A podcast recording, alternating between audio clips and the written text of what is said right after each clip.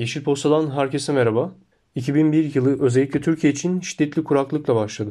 NASA geçtiğimiz günlerde 15 milyon nüfusuyla ülkenin en kalabalık şehri olan İstanbul çevresindeki çok sayıda rezervin 15 yıl içindeki en düşük su depolama seviyelerine ulaştığını duyurdu. Mevcut durumu devam etmesi halinde mahsul üretiminin tehdit altında olacağı belirtiliyor. Türkiye'deki su kaynakları şu anda ne durumda? Birlikte inceleyelim. Kuraklık, yağışların birkaç mevsim boyunca düşük seyretmesinden dolayı oluşmakta. 2019 yılının yaz ve sonbahar aylarında nadiren yağmur yağdığından rezervlerdeki su seviyeleri azalmış oldu. 2020 ise son 5 yılın en kurak yılıydı. Temmuz 2020'den bu yana Türkiye'nin hemen hemen bütün illeri neredeyse her ay ortalamanın altında yağış aldı. Ekim'den Aralık ayına kadar ülke genelindeki yağış 1981-2010 yılları ortalamasından %48 daha düşüktü. NASA'nın yayınladığı yazı Türkiye'nin yeraltı sularının güncel durumunu gösteriyor. 11 Ocak 2021 itibariyle yeraltı su de suyu depolarının sığlığı görülüyor. Mavi alanlar normalden daha fazla su mevcudiyetinin bir göstergesiyken Türkiye haritasında mavi alanın bulunmadığını daha az su mevcudiyetini gösteren turuncu ve kırmızı alanların baskınlığını görebilirsiniz. Yetkililer yağış eksikliği ve yüksek su ihtiyacı nedeniyle mevcut koşullar devam ettiği takdirde İstanbul'un suyunun aylar içinde bitebileceğini belirtiyor. 13 Ocak 2021 itibariyle İstanbul çevresindeki en az 7 rezervdeki depolama oranları %25'in altına ölçüldü. Konya Ovası'ndaki çiftçiler ise Temmuz-Aralık 2020 tarihleri arasında geçen seneye göre yaklaşık %38 daha az yağışla karşılaşmış durumda. Son 6 aydaki yağış eksikliği tahıl hasadını önemli ölçüde azaltırken çiftçiler için kuraklık uyarılarını tetikleyerek gelecekteki mahsul üretimini de tehlikeye sokmuş oldu. 2021 Ocak ayının ikinci yarısında daha fazla yağmur beklense de su seviyelerinin rahat seviyelere ulaşabilmesi için uzun ve devamlı yağışın gerektiği ifade ediliyor. Ankara Belediye Başkanı Mansur Yavaş, devam eden yağmur eksikliğinin yaza kadar ciddi bir kuraklığa neden olabileceği konusunda uyarıyor. Biz de elimizden geldiğince evde bireysel su kullanımımıza dikkat etmeli, gıdadan giyime kadar tüketim miktarlarımızı şimdiden gözden geçirmeliyiz. Suyu varken korumalı ve bunu şimdi yapmalıyız. Gündem İklim krizi zamanı da değiştiriyor. 2021 son 50 yılın en kısa senesi olacak.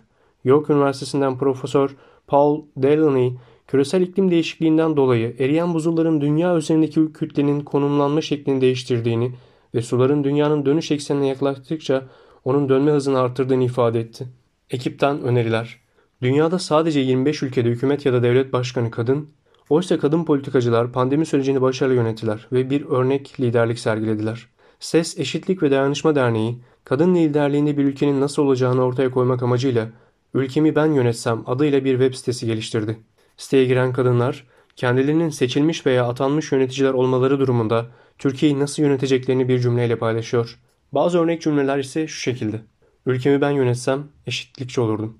Ülkemi ben yönetsem iklim acil durumu ilan ederdim. Ülkemi ben yönetsem kadın yönelik şiddeti bitirmek üzere yasal mevzuatın sonuna kadar uygulanmasını sağlardım. Siz de kendi cümlenizi web sitesi üzerinden paylaşabilir, haberin devamına ise mailimizdeki linkten ulaşabilirsiniz. Nil kıyısından. Maden konumuz ise endüstriyel hayvancılıktan da bahsetmesek olmaz. Dünya çapında içilebilir tatlı suyun %20 ila %30'u hayvan yetiştiriciliği için kullanılıyor. Ayrıca hayvansal ürünlerin su ayak izleri de toprakta yetişen ürünlere göre çok daha yüksek.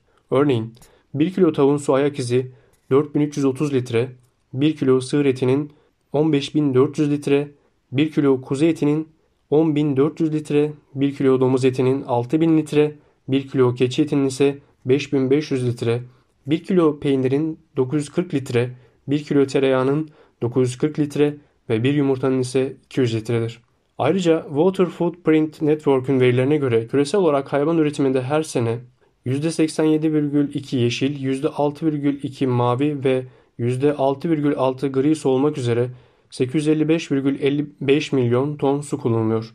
Bunun üçte biri et için yetiştirilen büyükbaş hayvan sektöründeyken %19'u ise süt ve süt ürünleri için yetiştirilen büyükbaş hayvan sektöründedir. Bu yüzden su ile ilgili konuşurken hayvancılıktan bahsetmeyi es geçmemeli, hayvansal gıda tüketimimizi azaltmalıyız. Hadi keşfedelim.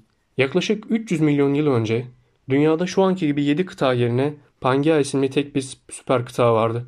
Pangea günümüzden yaklaşık 175 milyon yıl önce parçalanmaya başladı ve bugün yeryüzündeki 7 ana kıta bu parçalanmanın sonucunda oluştu. Birkaç yüz milyon yıl sonra ise kıtalar tekrar birleşip yeni bir süper kıta oluşturabilir. Sevgili Yeşil Posta takipçileri, sevgi ve iyilikle yeşil kalın.